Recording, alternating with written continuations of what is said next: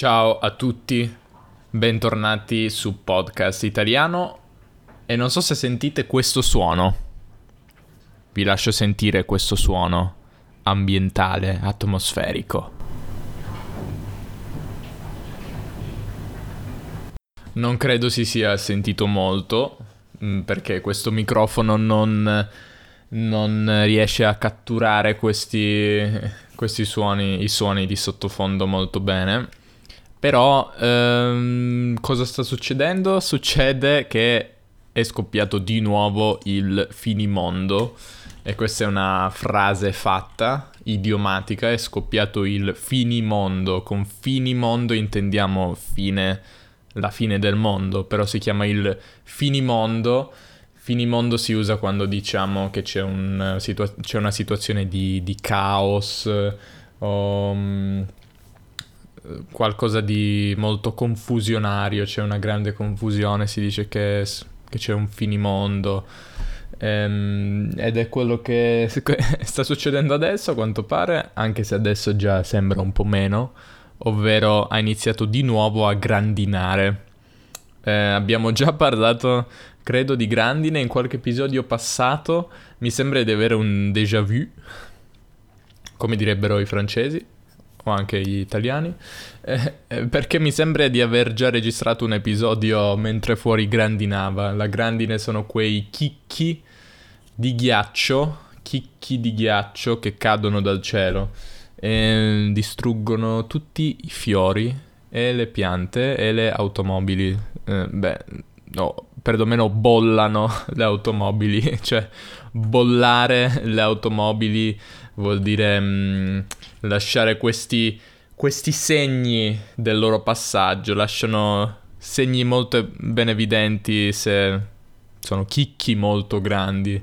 Quelli si chiamano bolli sulle auto, si dice che bollano le auto, potete anche bollare l'auto in altri modi, ovviamente urtando un'altra automobile che passa, potete fare un bollo o bollare l'auto. In ogni caso, è davvero è davvero strano il clima che c'è adesso perché cioè, non penso che parlare di, del tempo atmosferico sia molto interessante, però è davvero incredibile che piove tutti i giorni e non sto scherzando. Ah, nel mese di maggio, 31 giorni, maggio, è piovuto 29 giorni su 31. 29 giorni. Eh, ovviamente non tutti i giorni, tutto il tempo. Però c'è stata pioggia 29 giorni su 31. Temporali non so quanti, forse una decina o un po' di più a maggio. E adesso è giugno e anche a giugno non so adesso le statistiche di giugno, però mi sembra che piova tutti i giorni, che faccia un temporale più o meno uno ogni tre giorni o qualcosa del genere. E adesso c'è di nuovo questa bellissima grandinata, grandinata, uh, ovvero quando cade la bellissima grandine che distrugge tutto e ci rende persone tristi. Però cosa si può fare? Non lo so.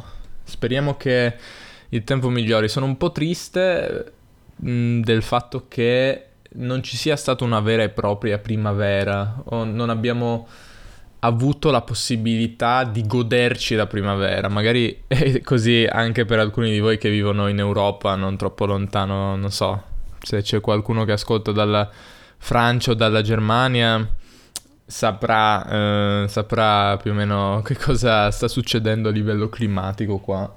Eh, però sì, è molto strano. E, ehm, sì, sono triste di non essermi potuto godere la primavera. Eh, primavera è la mia stagione preferita, però di fatto è stata piovosa, è stata la stagione delle piogge, come c'è in qualche paese del mondo, la stagione delle piogge. Eh, questa, la nostra primavera è stata decisamente troppo piovosa. Però che ci vuoi fare quando, quando piove? Piove. E finché non sviluppiamo tecnologie, forse la Russia ha tecnologie per allontanare le nuvole, dovremmo chiedere di farci prestare un po' queste tecnologie per eh, dissipare le nuvole in cielo. In ogni caso, È da un po' che non mi sentite, credo. Ehm, sono quanti giorni? Non mi ricordo nemmeno quando ho fatto l'ultimo episodio. Credo 4-5 giorni fa, qualcosa del genere. Ehm, il motivo, che può anche essere una scusa, però diciamo che è a metà tra un motivo valido e una scusa, è che ho gli esami, la sessione di esami Ehm, vidi- perché un motivo un motivo a metà tra un motivo valido e una scusa? Perché Beh, perché non è che ci voglia molto fare questi episodi, non ci metto ore e ore di preparazione, sono... questi episodi sono abbastanza facili, dunque mm, sì, un pochino sa di scusa, no? Come diciamo noi, eh, se qualcosa sa di qualcos'altro, un po' come non so, la pizza sa di pomodoro o non so, il, la Nutella sa di, di nocciole, qualcosa sa di qualcos'altro, ovvero tastes like. Eh, metaforicamente possiamo dire che, non so, qualcosa che qualcuno dice sa di.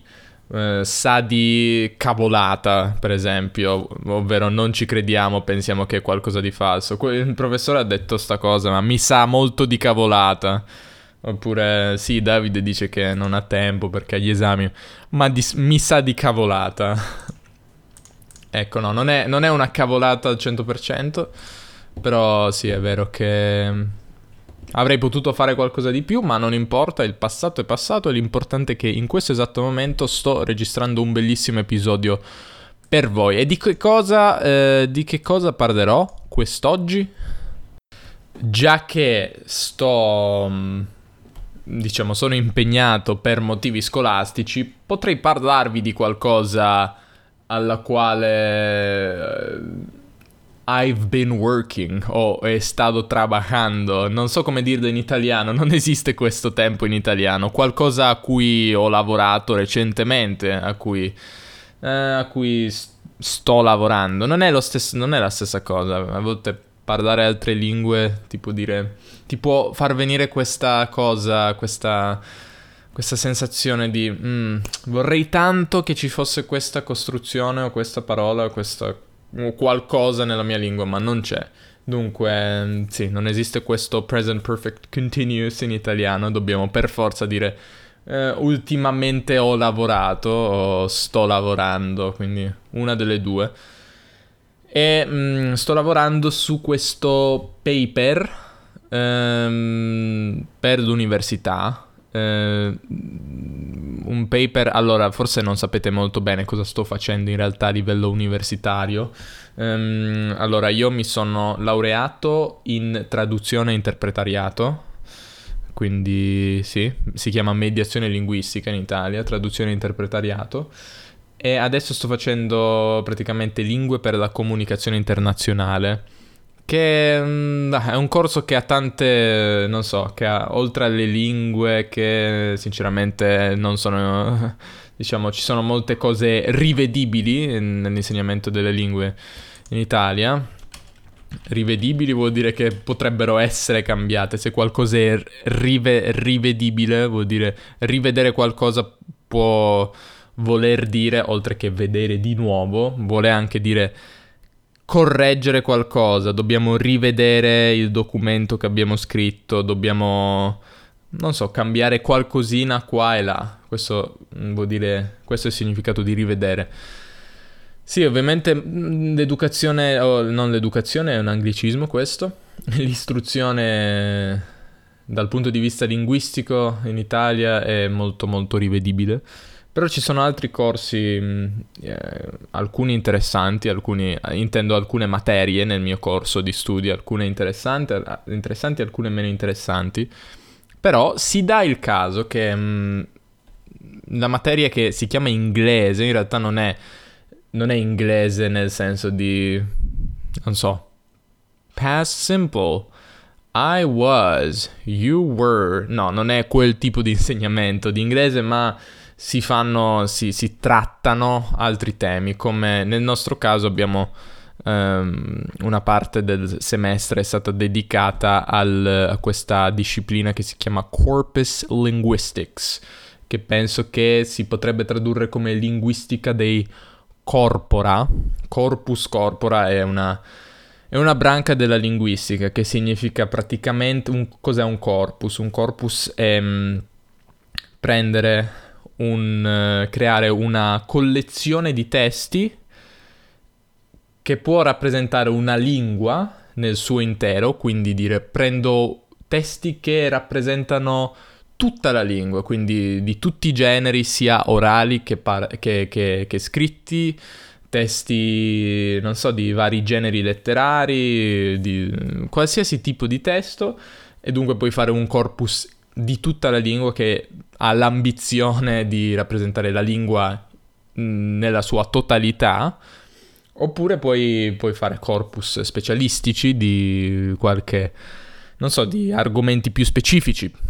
Eh, quindi sì, ciò che praticamente dobbiamo fare è fare un, un, mini paper, eh, non molto lungo in realtà, in cui eh, praticamente esponiamo un, eh, una nostra ricerca su su qualche questione di rilevanza interculturale, dunque che c'entri in qualche modo con qualche questione intercul- interculturale, quindi vuol dire questo può voler dire tantissime cose.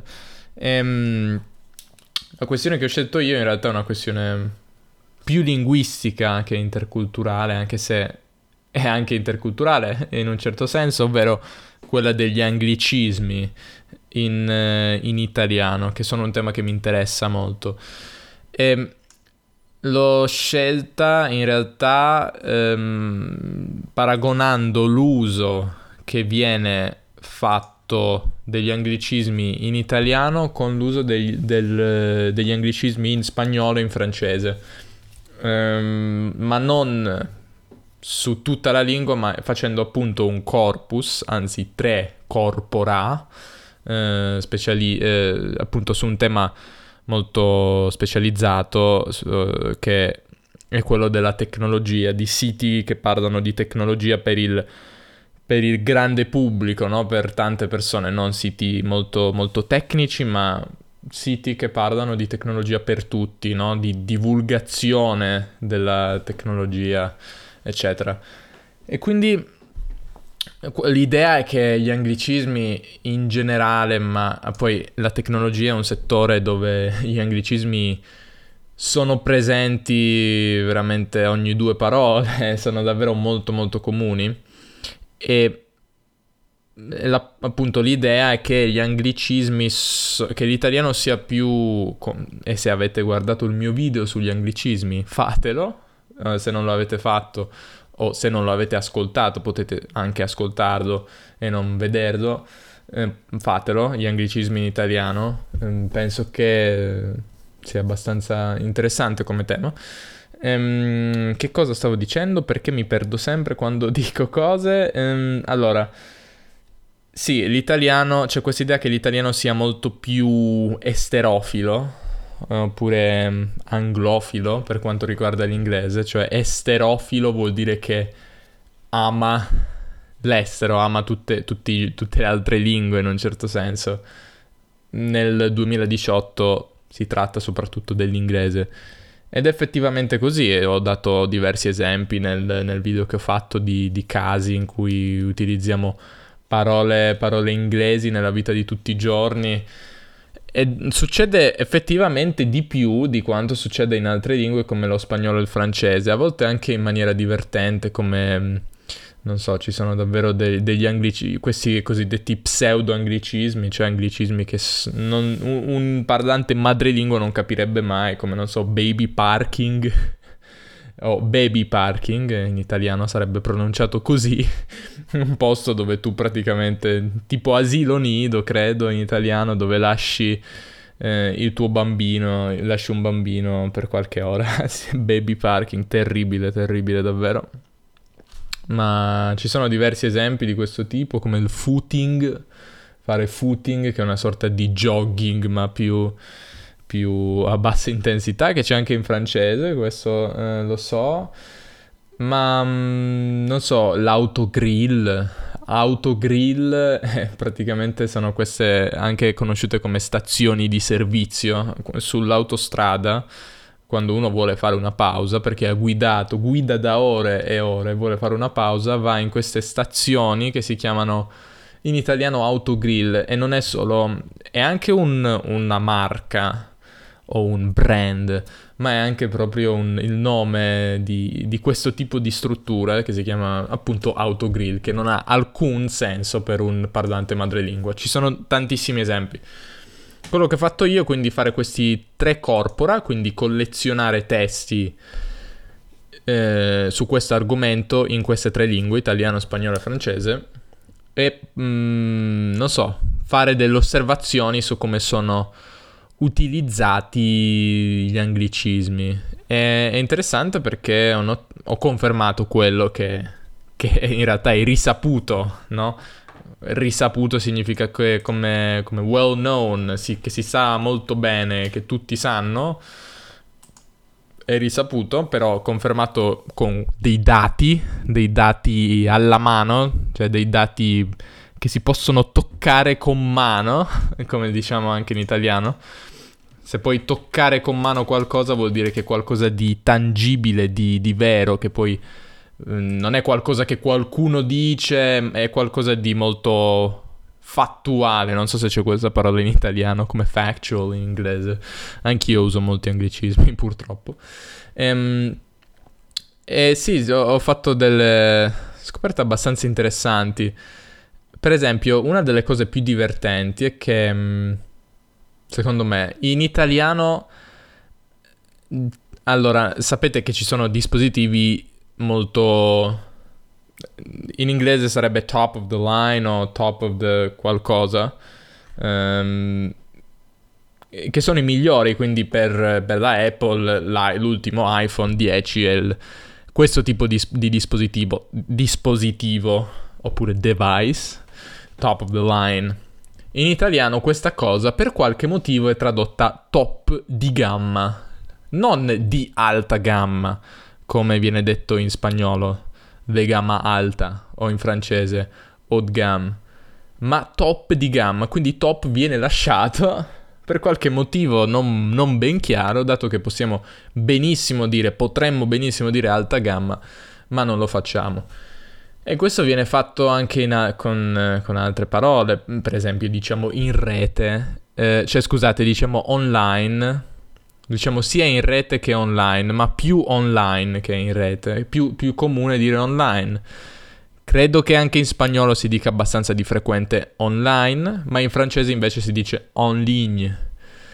Perché succede questo? Strano, non lo so, eh, no, non saprei dire se non forse spiegare la cosa, eh, che appunto come dicevo anche nel video, in Francia c'è questo organo abbastanza importante, eh, l'Académie Française, che regola gli usi linguistici e da un...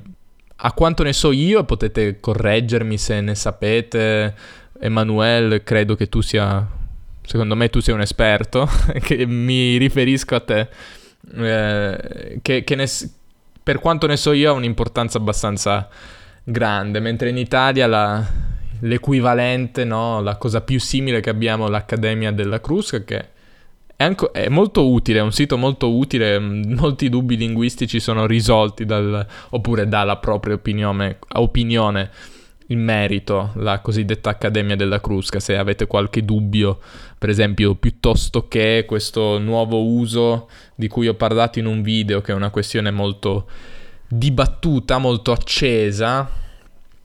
Eh, c'è una pagina, un articolo intero da cui ho copiato, ho preso ispirazione eh, per, per, il mio episodio. Eh, comunque, sì, mi, credo che la, comunque l'Académie Française sia decisamente più forte dell'Accademia della Cruz, che non ha una vera e propria, diciamo, non so, importanza, non so come dire, politica o cioè può dare dei consigli, però di fatto le persone fanno quello che gli pare e piace, che gli pare e piace, cioè fanno quello che vogliono. Questa è una, è una costruzione fissa che gli pare e piace. Ho trovato appunto che si dice device, dispositivo, dispositivo un po' più di device, però si usa de- device. In spagnolo, mm, che io, almeno nel mio corpus si dice dispositivo, ho trovato solo dispositivo, così come in francese nel mio corpus, nei miei testi, che tra l'altro sono di circa 150.000 parole, um, si dice appareil o dispositif e non device. Poi sono sicuro che parlando anche magari i francesi cioè non lo so, non sono sicuro in realtà, però ho sentito che dicono anche, o che dite anche device, però in questi testi non appariva. Oppure per esempio wireless, perché diciamo wireless quando possiamo dire senza fili? Um, in spagnolo si dice inalambrico, che vuol dire esattamente la stessa cosa, in francese sans fil, senza filo. Um, non so, non so, per qualche motivo ci piace o oh, fa più figo, fa più figo. Se qu- qualcosa che fa figo vuol dire che è figa, si può anche fare figo. Fa figo dire wireless. Um, non so, è difficile dire perché um, dobbiamo complicarci la vita con l'inglese quando potremmo dire senza filo. Però è così, è così. E a me sembra molto interessante come, come fenomeno. Mi viene in mente anche la parola cordless, ovvero questi telefoni che uno poteva portare, anzi qualcuno forse li ha ancora in realtà, portare in giro per la casa e non, non doveva andare per forza a rispondere al telefono fisso, no? che era in un angolo della casa, mentre con il cordless, no, telefono senza fili, uno poteva muoversi per la casa. Eh, però in italiano si chiamava cordless. Penso che in francese probabilmente non si chiamasse così. È la mia supposizione. Sarebbe interessante saperlo. Eh, stessa cosa per eh, speaker, che si usa di più di altoparlante.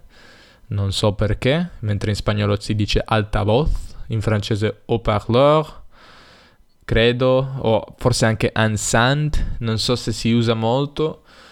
Um, non so cos'altro, quali altre osservazioni. In italiano diciamo design. In, anche in francese in realtà c'è la parola design, ma in spagnolo c'è la parola disegno, come in italiano disegno. Ehm, perché non possiamo dire che qualcosa, non so, parlare del disegno di qualcosa eh, al posto del design di qualcosa? Non lo so, avrebbe abbastanza senso, no? Alla fine la parola design in francese, in, in inglese è imparentata con il disegno italiano, però per qualche motivo non, non ci piace dire disegno, diciamo design. Um, oppure il desktop. Il desktop di un computer, sia un computer desktop, ah, parliamo della stessa parola computer, no? Eh, computer ovviamente, computer si dice computer in, uh, in italiano, uh, mentre in spagnolo si dice ordina, ordenador o computadora, ordenador in Spagna, computadora in uh, Sud- Centro e Sud America, e in francese ordinateur. E non so se ne ho parlato già nell'episodio sugli anglicismi, però la cosa interessante è che anche per esempio la parola... Eh, non so come eh, potreste dirmi, mi interessa sapere come dite queste cose nelle vostre lingue. Lasciatemi dei commenti perché è interessante. L'oggetto con cui puntate il cosiddetto cursore, con cui muovete il simbolo, quel, quel cursore, quel simbolo che si muove sullo schermo, o sul display o sul monitor.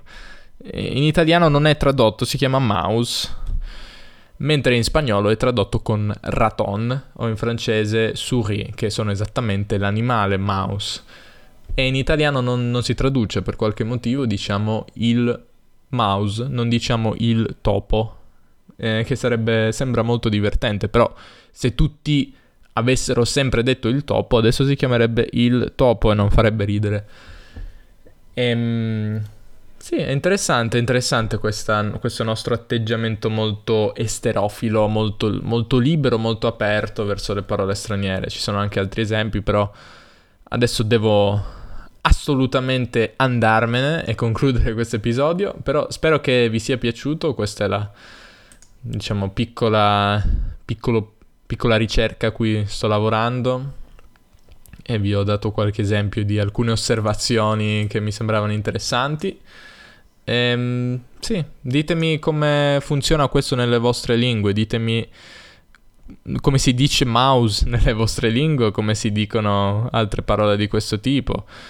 Ehm, sì, perché è molto interessante. Eh, qual è la, l'atteggiamento delle vostre lingue nei confronti del, degli anglicismi? Detto questo, io vi saluto e speriamo di risen- risentirci tra non troppo tempo. Grazie per l'ascolto e a presto. Ciao.